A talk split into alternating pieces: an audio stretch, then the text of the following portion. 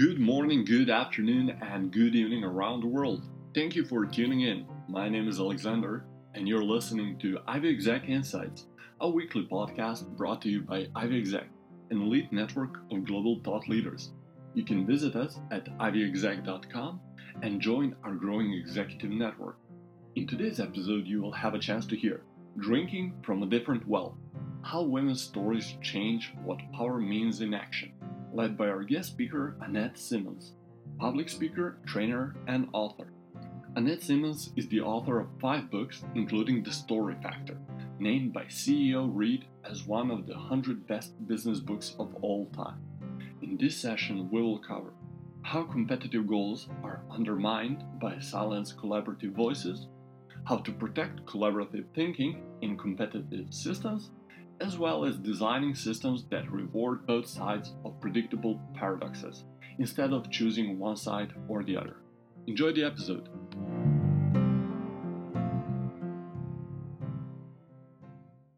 Thanks. Um, so I'm glad to be here, and um, I, I, just thought, you know, we we have a chance to to think through some things that uh, are kind of complicated and see if we can't come up with some clarity. One of the things that is really complicated is, is why aren't there more women in power? Um, and uh, I'd suggest that you actually do have a theory in your head about why there aren't more women in power. And and I want you to call it up. Like, what is? How do you explain that to yourself? Um, because it'll change what solutions you look for. Is it a power struggle? Um, or maybe it's a struggle to define what power is for. So if you think about it, let's just imagine that you had all the power in the world. Suddenly you have all the power in the world. What's the first thing you do? Um, if your imagination kind of skips over the Lamborghinis and the Coachella parties and you imagine that maybe you would use your power to end the war in, in, in Ukraine or to address climate change or protect migrants. I'd like to suggest that your narrative about power is prioritizing collective well-being at least as much as your own personal individual well-being. But that's not currently the power um, that's being offered by competitive systems. If you if you expect to have enough power to protect others from harm, if that's what power means to you, then we're going to have to redesign these sim- systems. Let me let me just share a story uh, to illustrate. So uh, back in the 80s, I worked for J. Walter Thompson in Australia, and Ian Chambers and I both worked for the same client. It was Ford. Um, and Ian, uh, is a veteran advertising man. Just, you know, think of your stereotype. That's him. And he oversees the TV budget, which is about $36 million. And so 30 year old me, I'm hired to test database marketing. We used to call it direct marketing. It's grown up. Um, so I was given a, a budget of 200,000 to run test programs with a bunch of dealers and, uh, it was working way better than anybody expected. Um, but back then, the only way that I could prove that the the you know uh, mailings were actually driving sales is I had to match up when the mailing came and and when there was a spike in sales. So I went to Ian Chambers' office and I said, Ian, I need to get the sales figures. I have to make a presentation next Monday. And Ian looks around and he's like, uh, I don't, I don't have those sales figures anywhere. Um, they're in Angela's office. And so I run up to Angela's office. Um, and, and Angela looks at me and goes, Ian keeps those. What? So I go back to Ian's office and he's not there. Well, it takes me until Friday evening. And at this point, Ian is uh, about to get on the elevator to go have drinks with his posse. Um, and I run up to him and I'm like, Ian, I'm so glad I caught you. You know, I'm going to work over the weekend now. Um, uh, tell me, uh, where are those sales figures? And Ian makes this kind of creepy smile and he puts his hand in his pocket and he pulls out this keychain flashlight and he turns it on and he starts to shine it on my breast, left and then right. And he says, you know what? I don't seem to be able to find those sales figures anywhere. Well, I'm, I am not a bit of fluff, but like other women, uh, with an abusive past, uh, there's at least one in three, I think, and that may even be, um, a, a smaller number than that is accurate. I just froze. I, I, I, I don't know where my brain went, but nothing is happening. I can't speak. I can't move. And he's shining that light. And so finally the, the ding of the elevator doors and open and then they get all him and all of his posse get on, on the elevators. And even before the doors close, I can hear them just uproar and laughter. They thought it was hilarious. My brain did not come back until about 3 a.m. It was like I was in shock. Ian did not see me as a colleague. He saw me as competition because that $200,000 came out of his $36 million TV budget. Well, Monday morning, I, I make my presentation, um, and the client decides to increase the data budget from 200,000 to 2 million. Now, from Ian's competitive narrative, he just lost $2 million out of his TV budget. And TV is glamorous. I mean, they have champagne on the set. There's all these gorgeous models. Uh, they go on location and database marketing, what I was doing, it is not glamorous, not by any stretch of the imagination. It's just a lot of, um, uh, paying attention to details. And so if you think about it, many of the goals that women pursue without pay, unpaid labor, are actually unglamorous from a competitive context.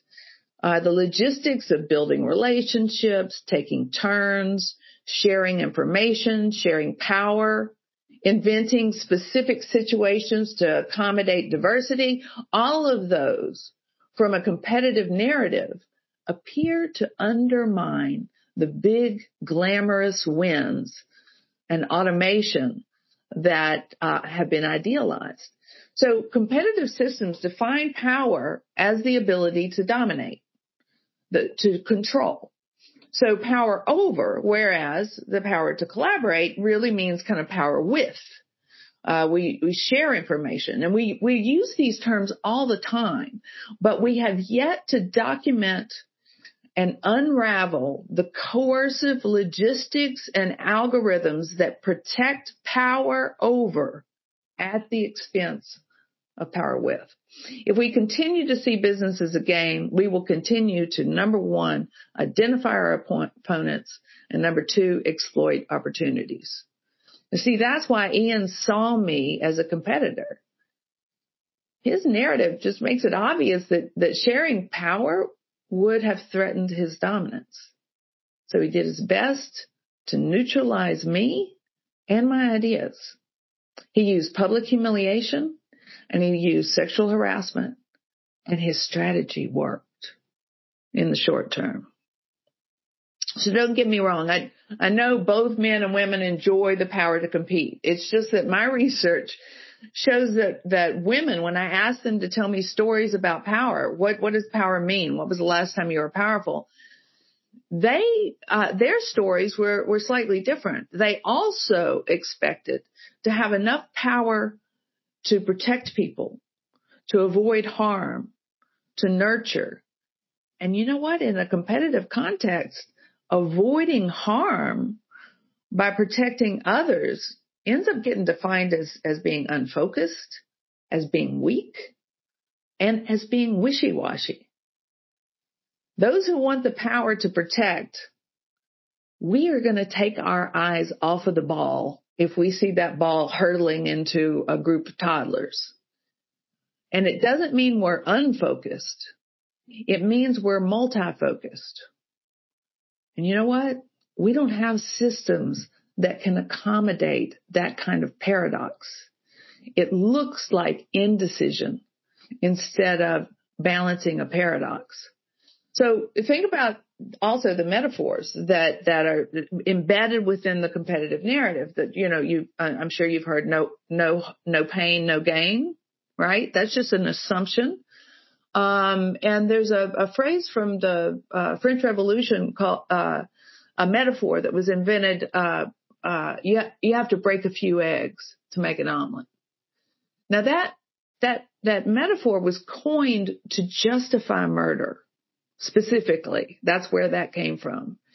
And so these these you know th- this idea that that winning just means that you're going to have to do a little harm people are just going to have to suffer well what that does is de-empathize anyone who's squeamish about that harm being done so the core assumption is that in a competitive system is that that winning is worth doing harm.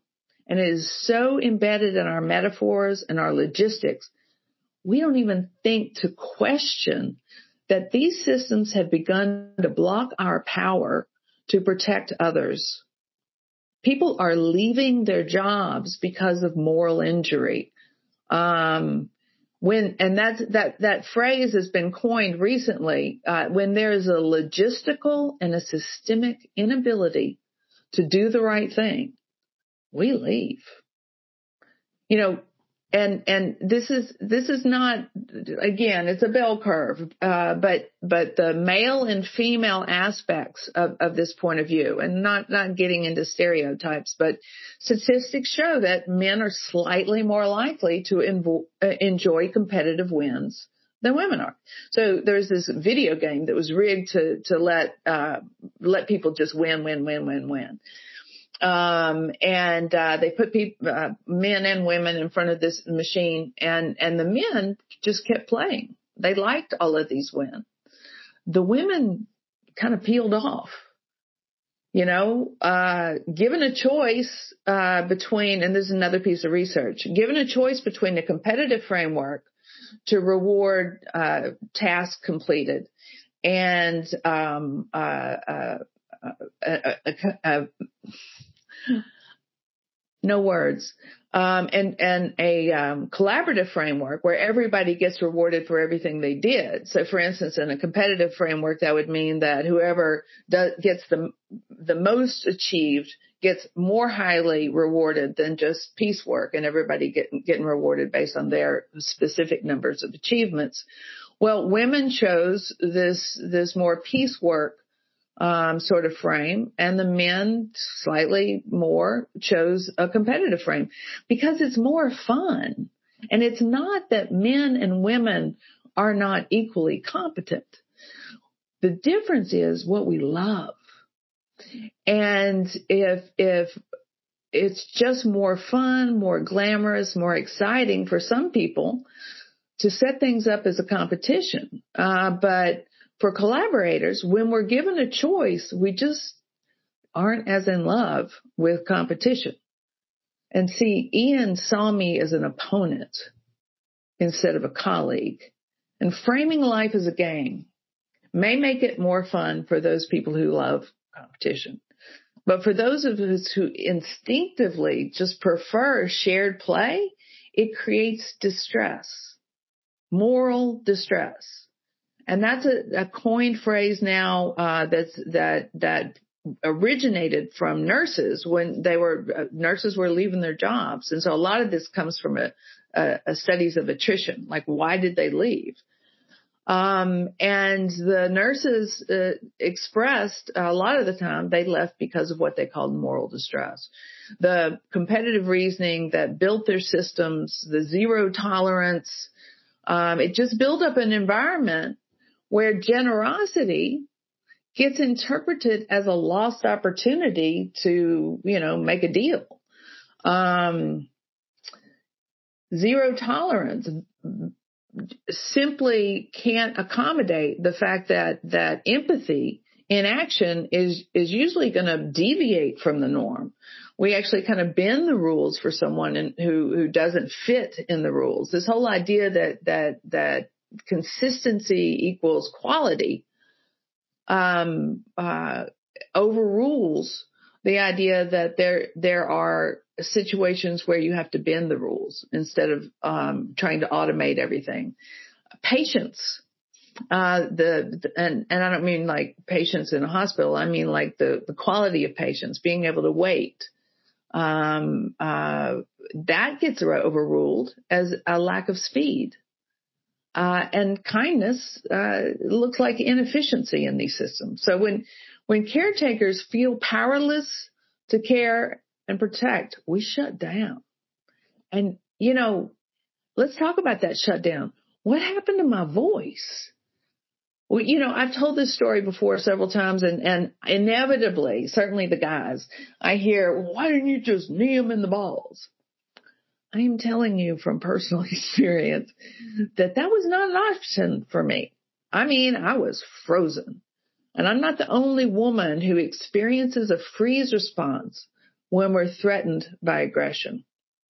And it may start out as psychological, but it turns physiological really fast. And uh, this shutdown does tend to happen more to women than men. And if you think about um, uh, caveman days, when when there was an aggressor, we're in a relationship with an aggressor, they turn on us. It would just made more sense to shut down because you needed to keep that relationship. And if you shut down, then you can keep de-escalate that situation and you end up keeping your relationships intact. And, and, uh, you know, if you have four or five kids, you can only carry so many. So you need these relationships intact. So it makes sense that perhaps, um, a survival instinct for a collaborator is to just freeze, um, when a competitor threatens them. I don't know, but, uh, it's possible women may be, you know, primed to go silent when threatened. Um, I know that intimidation and threats uh, are being used to silence women, uh, and we even signed contracts that promise to never say another thing about it again. Uh, and while it looks like we're folding like a cheap tent, we live to fight another day. We live to find another way to collaborate, and eventually we find a place to work that offers the kind of power we want, or we go and design it from scratch. competitive narratives produce a predictable form of blindness. And, and it's the blindness to the harm done in the name of win- winning. And so they tend to generate this hair trigger negative reaction to collaborative solutions. It's a form of tunnel vision. Ian could not, would not see me as anything other than an opponent. And, and that blinded him from seeing the advantage of sharing information because from his competitive perspective, he would lose power if he shared the information. And, and, and here's the other thing is that Ian and I didn't just see the problem differently. Um, we defined the problem differently. And that's the real threat uh, right now of competitive systems protecting our power to make moral choices, uh, to collaborate, to protect, to nurture.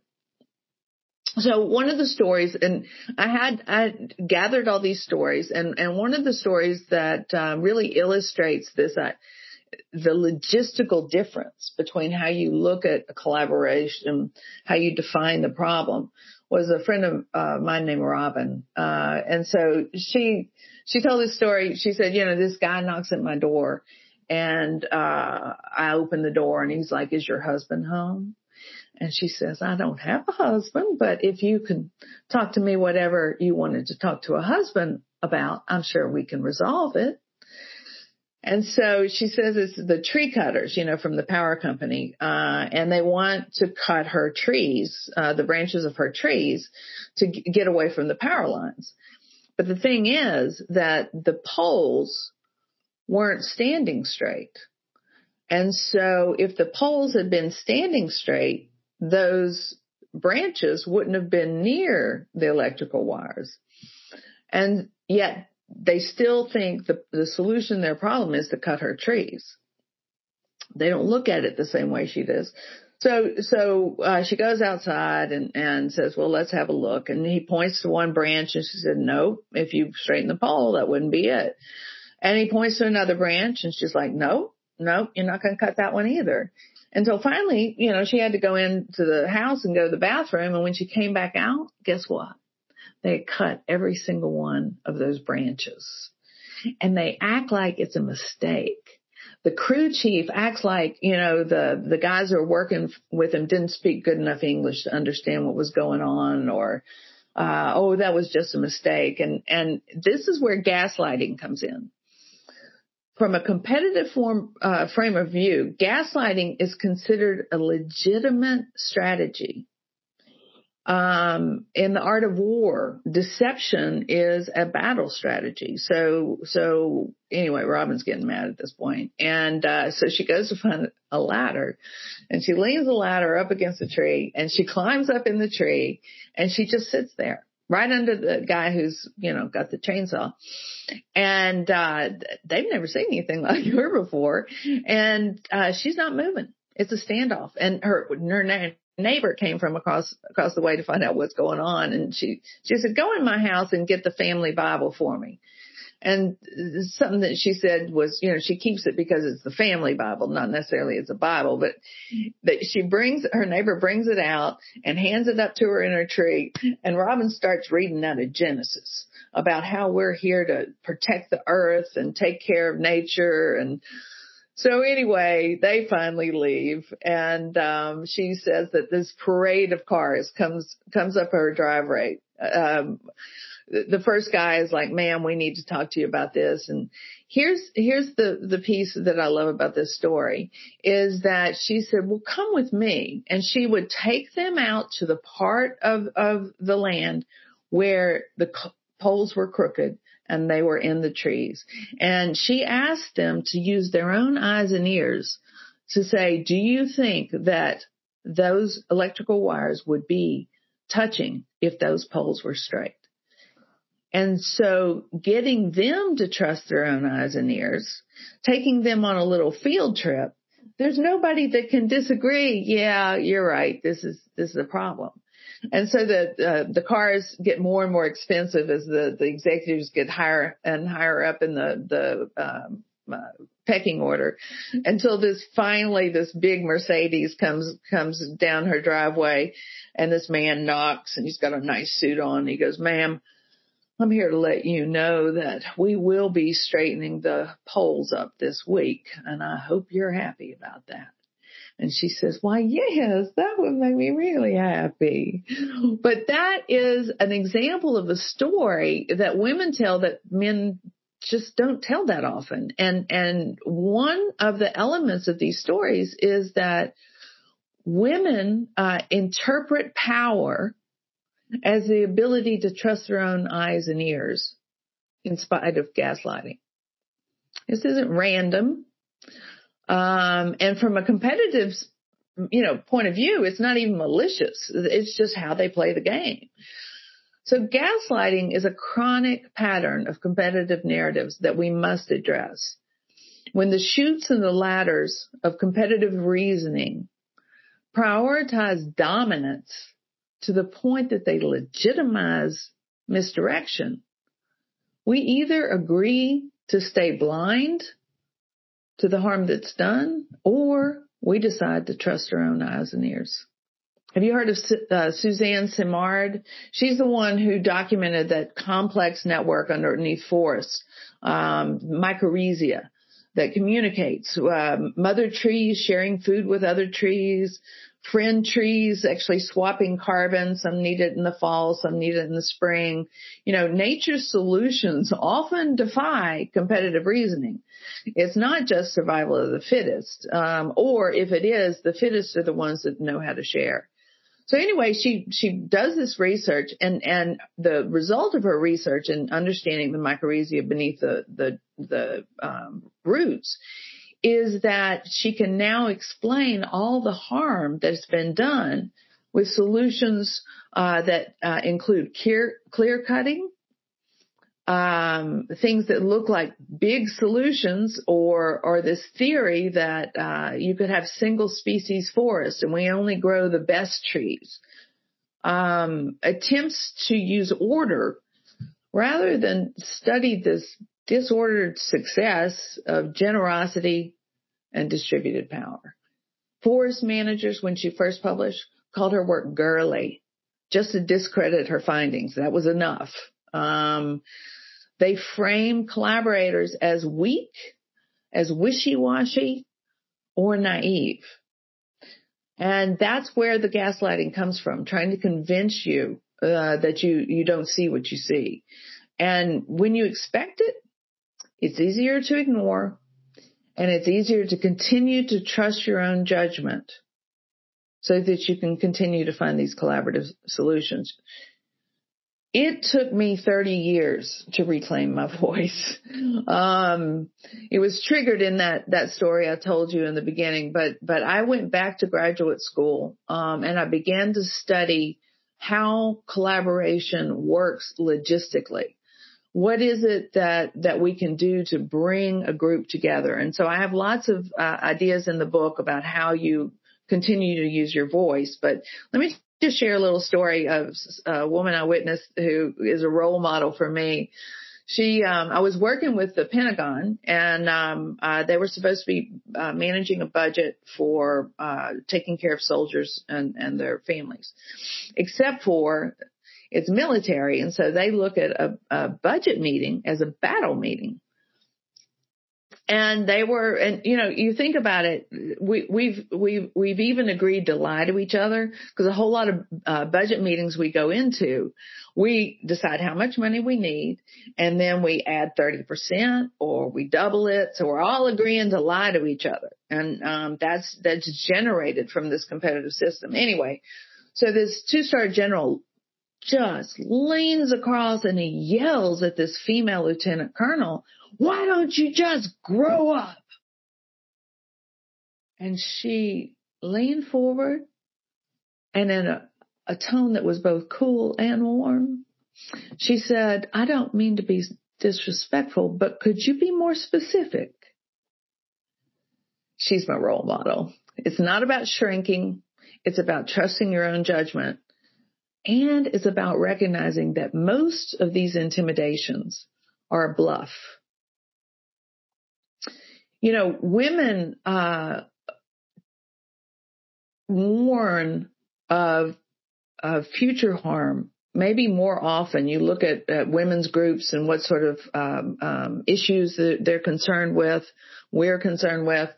Um, and it's, it's archetypal. It's, uh, there are old mythology stories about women warning about harm. Uh, Cassandra is, is one. If you know the, the story of the Trojan War and, uh, the Greeks were pretending that they, they had lost. They went and hid their ships around the corner and they put a bunch of soldiers in this Trojan horse. Uh, and so Cassandra, who had been blessed with the gift, gift of prophecy said, don't open the gates because that's it. If you open the gates to let in this horse, um, we're all going to die.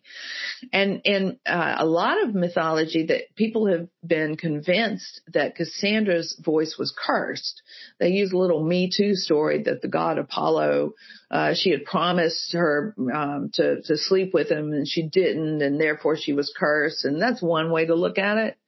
But the way I look at it is is uh, it's the people who are so in, entranced with a battle narrative that they can't hear. Those are the ones that are cursed. And so, um, being stuck in a battle narrative shrinks your ability to predict and avoid harm. So ask yourself, when was the last time you felt powerful? Just come up with a story Think about it. When was the last time your body was like, oh, I'm powerful? Were you smashing an opponent like a bug? Or were you helping a bug to escape into the sunshine? We need systems that allow us to choose based on what our eyes and ears tell us about the situation. So the logic that is required in order to protect our collective survival requires us to check in with our own eyes and ears to examine, reveal, and pay attention to the true consequences um, that are that um, of harm that are continuing in the name of playing by the rules of the game. So, how do we do this? I, you know, I don't think any of us are going to be able to do anything with the Ians and their creepy flashlights. Um, because breaking competitive rules by collaborating will attract threats from dominators. Um, you know, I, I complained about Ian, uh, when my brain finally came back and I was told that he would be warned that this would never happen again and that I never needed to bring it up. Well, the client had just increased my budget from 200,000 to 2 million. So what they do? They hired a man to be my boss. I just didn't fit their imaginations of what a manager looked or acted like. And, and for a while, I just tried to keep doing my job. But this guy just spent more and more of his time trying to control me instead of letting me do my job. One day, he was standing in my office door and he was blocking my ability to exit my, you know, to, to leave.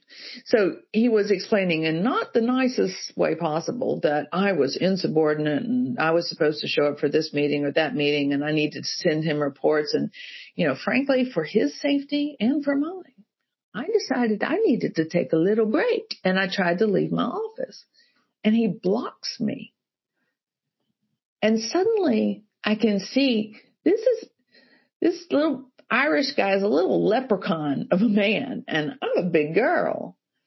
And I could see he was bluffing. Rarely is intimidation more than a bluff. And I just couldn't manage to feel as weak as he wanted me to.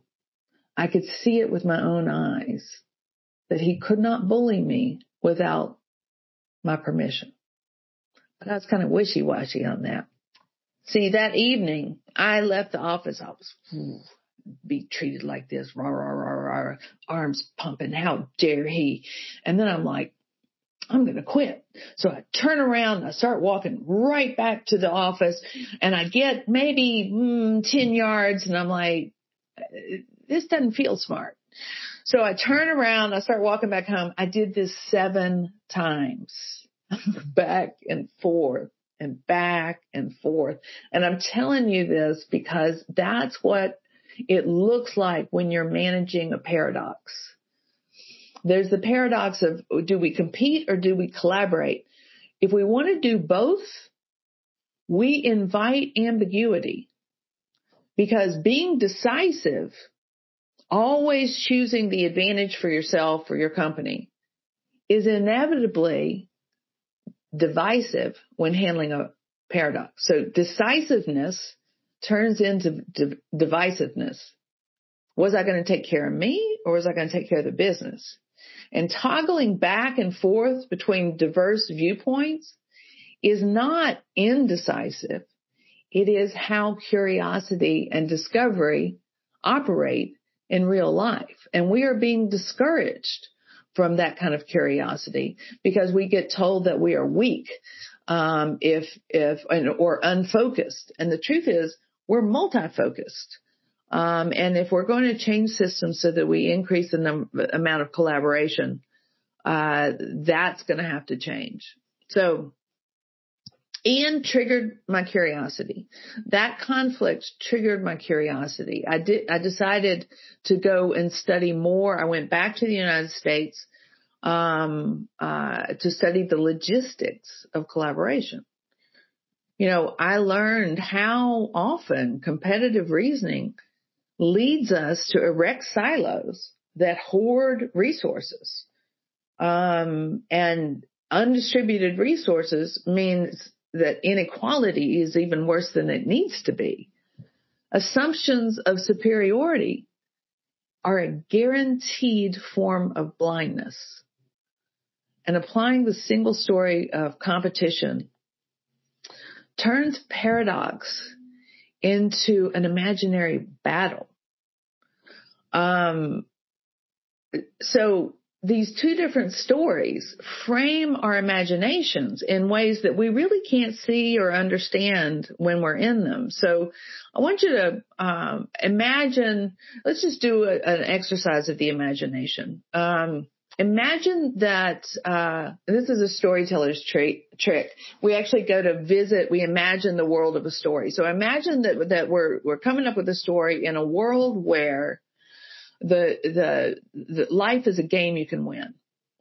You fight, you keep secrets, you have to dial down your empathy, and you expect that you'll do a little harm as the cost of doing business. See, your assumptions filter what you can imagine. So imagine that we're we're designing a village. So imagine in your head a village where competition is king, where um, it's all about using competition and adversarial processes to, to solve problems. So I want you to imagine what does this town look like? What do the buildings look like?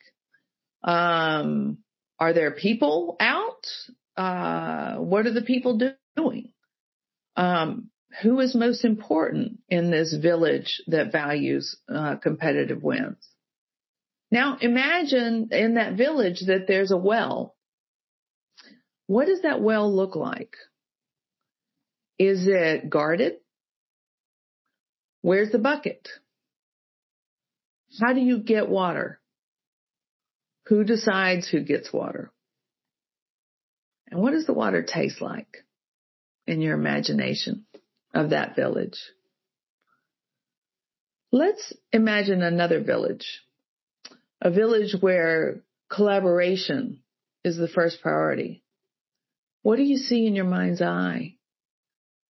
Look at this village in your mind's eye. What, what do the houses look like? What are people doing?